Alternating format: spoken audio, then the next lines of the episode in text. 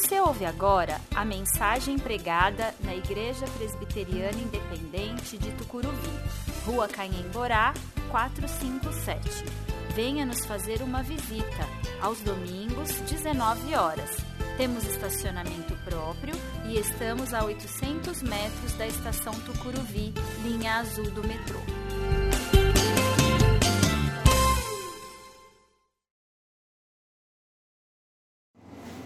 Evangelho de João, capítulo 3, versículos 31 a 36.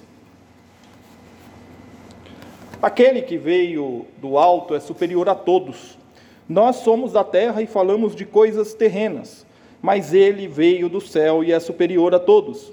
Ele dá testemunho daquilo que viu e ouviu, mas como são poucos os que creem no que ele diz. Todo aquele que aceita seu testemunho confirma que Deus é verdadeiro pois ele foi enviado por Deus e fala as palavras de Deus, porque Deus lhe dá sem limites o Espírito. O Pai ama o Filho e pôs tudo em suas mãos, e quem crê no Filho de Deus tem a vida eterna. Quem não obedece ao Filho não tem a vida eterna, mas a ira de Deus permanece sobre ele. Hoje nós damos início a uma série de quatro mensagens que ao longo do mês de fevereiro vamos trilhar para falar sobre um assunto que está presente nos cânticos que cantamos, nos hinos que cantamos, e está presente na, na nossa cultura cristã como um todo, que é o tema, é o tema da eternidade. Nós vamos falar sobre aquilo que é eterno. E o eterno não é só agora, a vida não é só agora. E para falar da eternidade, nós vamos dialogar entre os opostos. Nós vamos, na primeira mensagem hoje, falar sobre a vida como sendo uma vida boa. A vida é boa. Depois, nós vamos falar, no segundo domingo, sobre a vida ruim. A vida é ruim. Nós vamos falar sobre como a vida é eterna e sobre como a vida é finita. E nós vamos fazer um diálogo para isso entre os evangelhos, o evangelho de João e o livro do Eclesiastes. E eu gosto muito do livro do Eclesiastes, porque o livro do Eclesiastes é um livro pé no chão. É um livro que chama a gente para a nossa realidade, que coloca a gente diante da verdade da vida, diante da realidade, diante da finitude, diante de tudo aquilo que há na nossa vida e que nada, absolutamente nada, é capaz de satisfazer a nossa vida senão Deus. Por isso, hoje nós vamos iniciar falando que a vida é boa. O texto que nós lemos no Evangelho de João, ele está imediatamente após o encontro de Jesus com Nicodemos. Você conhece bem esse texto de Jesus com Nicodemos. Nós pregamos sobre ele em dezembro, falamos bastante sobre o versículo João 3:16, porque Deus amou o mundo de tal maneira que deu o seu filho único para que todo aquele que nele crê não pereça tenha a vida eterna. Por três mensagens nós falamos sobre isso.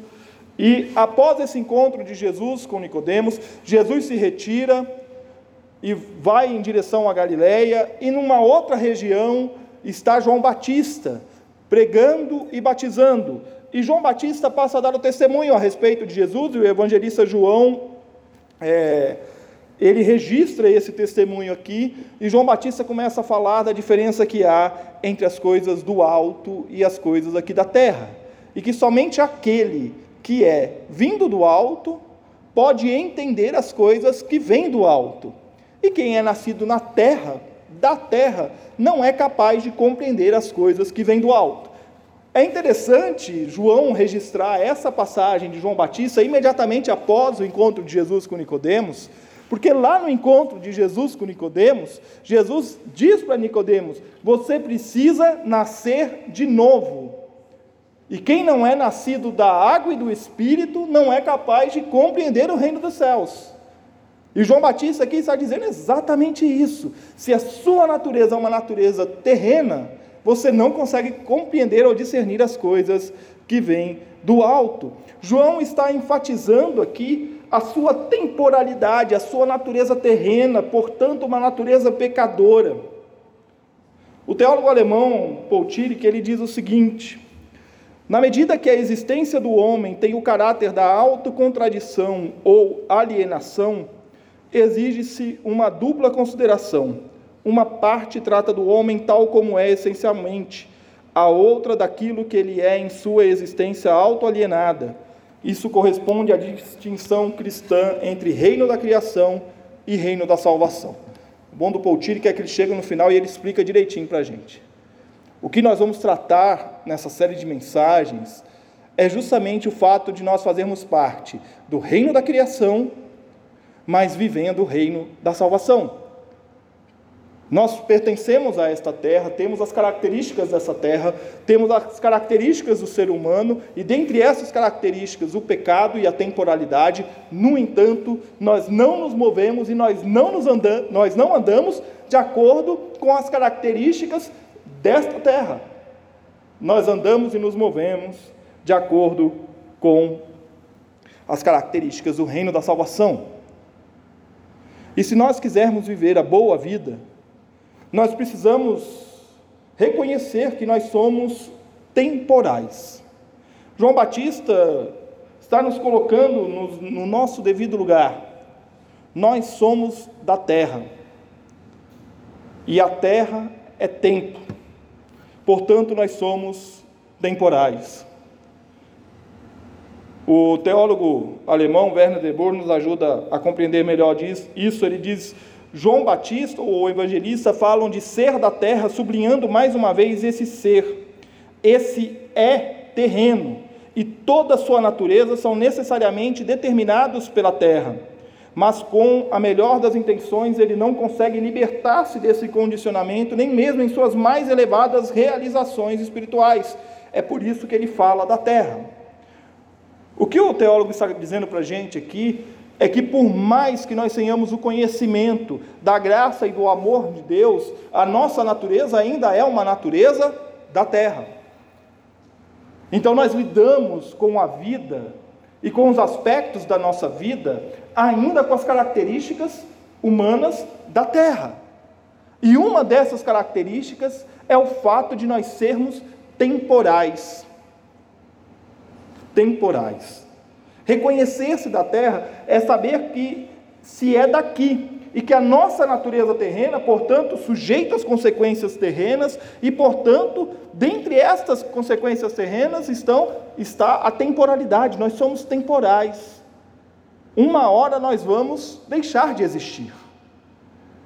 E essa é uma realidade um pouco dura, e talvez seja por isso que a gente tenha que sair um pouco do texto bíblico e recorrer à filosofia para entender como os filósofos lidam com isso. Platão vai dizer que a substância eterna não está sujeita ao tempo. E aqui nós vamos encontrar um, um paralelo muito grande com o texto bíblico, porque Platão vai dizer que a eternidade não era e nem será, ela é. Ela é. Deus não foi e nem será. Ele é. Quando Moisés está lá diante da sarça ardente, e Moisés vira para Deus e fala assim: tá bom, vão me perguntar quem é que me mandou. O que, que eu vou responder? O eu sou. Tempo presente, eu sou.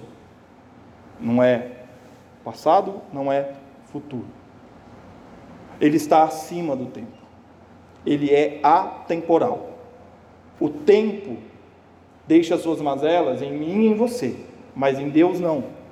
Em Deus não.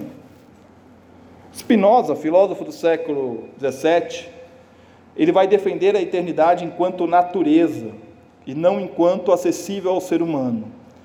E para a gente compreender essa fala de Spinoza, é, a gente precisa entender que a eternidade é uma característica de quem não é terreno. Então, Spinoza está dizendo para a gente o seguinte: você não é eterno. Mas aquilo que você faz e vive aqui permanece. Permanece na geração seguinte. E vai de geração em geração influenciando. Mesmo que hoje nós não tenhamos memória mais das gerações passadas, nós somos fruto dessa geração. Portanto, a humanidade em si carrega um elemento de eternidade enquanto composição existencial. É isso que Spinoza está nos dizendo. No entanto, o texto bíblico não vai desdizer isso, mas vai dizer que a eternidade só é possível se você e eu nascermos de novo. É preciso nascer de novo para a eternidade acontecer. Aquilo que é eterno não se faz presente no que é temporal. A vida é boa quando nós compreendemos que a nossa existência está ligada ao tempo presente, está ligada ao hoje. Viva o hoje. Isso é muito presente na mensagem de Jesus. Você não deve se preocupar com o dia de amanhã. Basta cada dia os seus próprios problemas, o seu próprio mal. Viva um dia de cada vez, confie um dia de cada vez. Viva no seu dia de hoje a sua eternidade. Nós vivemos a nossa eternidade hoje porque nós estamos conectados diretamente com aquilo que é atemporal, nós estamos conectados com o que é eterno. E essa conexão se dá por meio de Cristo Jesus. Uma vez que nós nascemos de novo, a nossa vida não passa mais a ser considerada a partir do ponto em que nós vamos morrer um dia mas sim a partir do ponto que um dia nós nos tornaremos plenamente eternos. E isso só é possível se eu crer. Se você quer viver uma boa vida, comece reconhecendo a sua finitude, para que cada momento seja único, mas que cada ação que você faça, cada pensamento que você tenha, cada palavra que você profira, sejam eternos. Por isso que a boa vida consiste em se reconhecer finito, mas também consiste em crer. No nosso texto, o evangelista João utiliza o verbo crer duas vezes e o verbo aceitar uma vez. É preciso crer para que haja vida. E sendo Jesus o Filho de Deus, ele fala a partir de sua natureza. Quando Jesus anuncia o Evangelho, ele anuncia o Evangelho a partir da sua natureza, que é 100% homem e 100% Deus. Então ele pode falar do que é eterno, porque eternidade é uma característica dele, faz parte do ser dele. Ele é eterno. Ele é eterno. E João vai nos dizer que a este que é eterno, nós devemos ouvir, e ouvindo, nós devemos crer, e crendo, nós devemos obedecer é preciso aceitar, é preciso obedecer. Poucos dão ouvidos ao que Jesus diz. Quem crê, aceita e obedece. E é por isso que eles têm a vida eterna. Somente crendo é possível ter a vida eterna. Agora, a vida é hoje.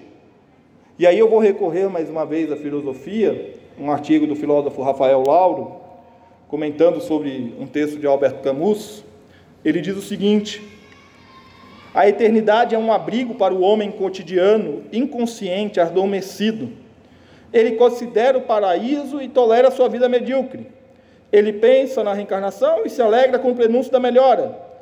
Ele imagina um reencontro com os entes queridos e esquece um pouco a dor de tê-los perdido. Sob a luz eterna, ele quase não nota as sombras estendidas neste mundo ao preço de perder todo o contraste. Este homem é o oposto do herói absurdo, aquele que vê no tempo seu campo de atuação, onde esgota o campo do possível. A afirmação deste filósofo não está totalmente errada. Se nós olharmos a eternidade como um refúgio, de fato ela vai lançar sombras sobre a nossa vida. Daí os sofrimentos do presente se farão fardos e as ausências dos que partiram serão eterna dor. No entanto, quando a eternidade deixa de ser um refúgio e passa a ser uma realidade na nossa vida, os sofrimentos, eles deixam de ser fardos e as ausências, elas deixam de ser dor. E ambos passam a ser aquilo que realmente são, frutos dessa terra, portanto, temporais. O cristão não deve jamais olhar para a eternidade como sendo algo a ser conquistado no futuro, ou como um prêmio que nós receberemos amanhã. A eternidade não é para amanhã, a eternidade é hoje. Uma vez que nascemos de novo, na água e no espírito, eu vivo hoje a eternidade. Eu aguardo amanhã, aguardo, vivendo hoje. Eu não coloco na eternidade a minha esperança, porque a minha esperança não é a eternidade em si, enquanto um local ou um tempo em que eu vou chegar. A minha esperança é Cristo, que me faz viver a eternidade hoje. E aí nós compreendemos porque que hoje nós vemos e vivemos em parte a plenitude de Deus em nossa vida. E um dia nós veremos face a face, nós veremos claramente a dor, o sofrimento, pertence aqui, a este, a este momento, a esta terra, a este lugar que nós habitamos, a este mundo que nós pisamos. Eles são circunstanciais. No entanto, a eternidade não tolera a dor e o sofrimento. Por isso nós não aguardamos a eternidade, nós vivemos a eternidade hoje. E se você quer viver a boa vida, comece por viver a eternidade desde já amando, chorando a ausência, consolando os angustiados, amparando os necessitados, abraçando aquele que precisa ser abraçado, caminhando ao lado daquele que está fraco. Viva a eternidade hoje. Não pense na eternidade como um lugar, um local aonde você vai, mas pense na eternidade como uma realidade de vida para você a partir do momento em que Cristo alcançou a sua vida, mudou a sua concepção do que é viver e te mostrou o que é vida de verdade. A partir daquele momento você está vivendo a eternidade. É por isso que nos velórios a gente muitas vezes chora mas se você prestar atenção na letra dos hinos que nós cantamos, é muito mais para a gente se alegrar. Mais perto quero estar, meu Senhor, de ti. Ainda que a dor venha me tomar, eu vou me segurar em ti, Senhor. É nas tuas mãos que eu estou seguro. Quando nós passamos por dificuldades, quando nós passamos por momentos difíceis na nossa vida, e eles existem e existirão e continuarão a existir, porque são circunstanciais, pertencem à nossa existência pecadora aqui. Quando nós passamos por esses problemas, nós continuamos olhando para Cristo, falando assim: Cristo, o Senhor é o meu alvo. As coisas do passado estão no passado, tudo se fez novo. Pelo poder do Espírito Santo, eu nasci de novo. Então eu não vou mais me prender às coisas do passado. Eu vou viver o presente, porque o presente é a eternidade. E aí a gente vai entender por que, que nós não devemos nem nos preocupar com o dia de amanhã, ou coisa difícil, né? Meio difícil, né? Ainda mais quando o amanhã é segunda-feira, né? Parece que é um pouquinho mais difícil a gente não se preocupar. É. Eu tenho um amigo que fala assim, rapaz, quando acaba o culto, que a gente vira a chave e pensa assim, hum, amanhã tem aquele pepino desse tamanho assim lá no trabalho para resolver. Bate aquele desânimo, aquela tristeza, a tristeza do domingo à noite. Mas a gente não se prende a isso. Porque isso é circunstancial, isso faz parte da nossa realidade pecadora, da nossa realidade daqui. Mas se eu olho para esse problema, para essa dor, para esse sofrimento na perspectiva de Cristo, eu coloco as coisas no seu devido lugar. E aí eu vou compreender quando Paulo diz que as momentâneas tribulações dessa vida não são capazes de nos desviar da graça e do amor de Deus, porque elas são o quê? Momentâneas. A dor que você sofre, que eu sofro, é momentânea. O mal que você enfrenta e que eu enfrento é momentâneo. Então a gente vive um dia após o outro, vivendo conforme a eternidade a eternidade de Cristo. Eu quero concluir dizendo para você que a vida ela é eterna. E ela é eterna na perspectiva cristã. Quando nós reconhecemos a nossa finitude, quando nós temos consciência de que uma hora nós vamos deixar de estar presente, eu consigo compreender o quanto a vida é boa. Eu também consigo compreender quando a vida é boa, quando eu creio que Jesus é a vida. Eu sou o caminho, a verdade e a vida. O teólogo alemão Paul Tillich, comecei a mensagem citando ele, quero encerrar citando novamente.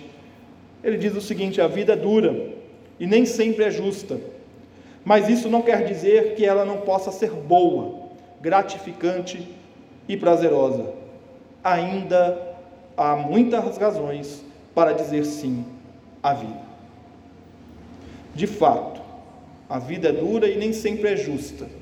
E se hoje nós falamos do quanto a vida é boa, domingo que vem nós vamos tomar um banho de pessimismo e vamos falar do quanto a vida é ruim. Domingo que vem nós vamos chorar os problemas. Domingo que vem nós vamos encarar estes problemas à luz do Eclesiastes. E nós vamos ver o quanto reconhecer que a vida é ruim também se faz necessário para a nossa caminhada como cristãos. Mas até lá, o meu desafio para você e para mim também é compreender que nós somos eternos. Nós não seremos eternos, nós já somos eternos. Que Deus assim nos abençoe.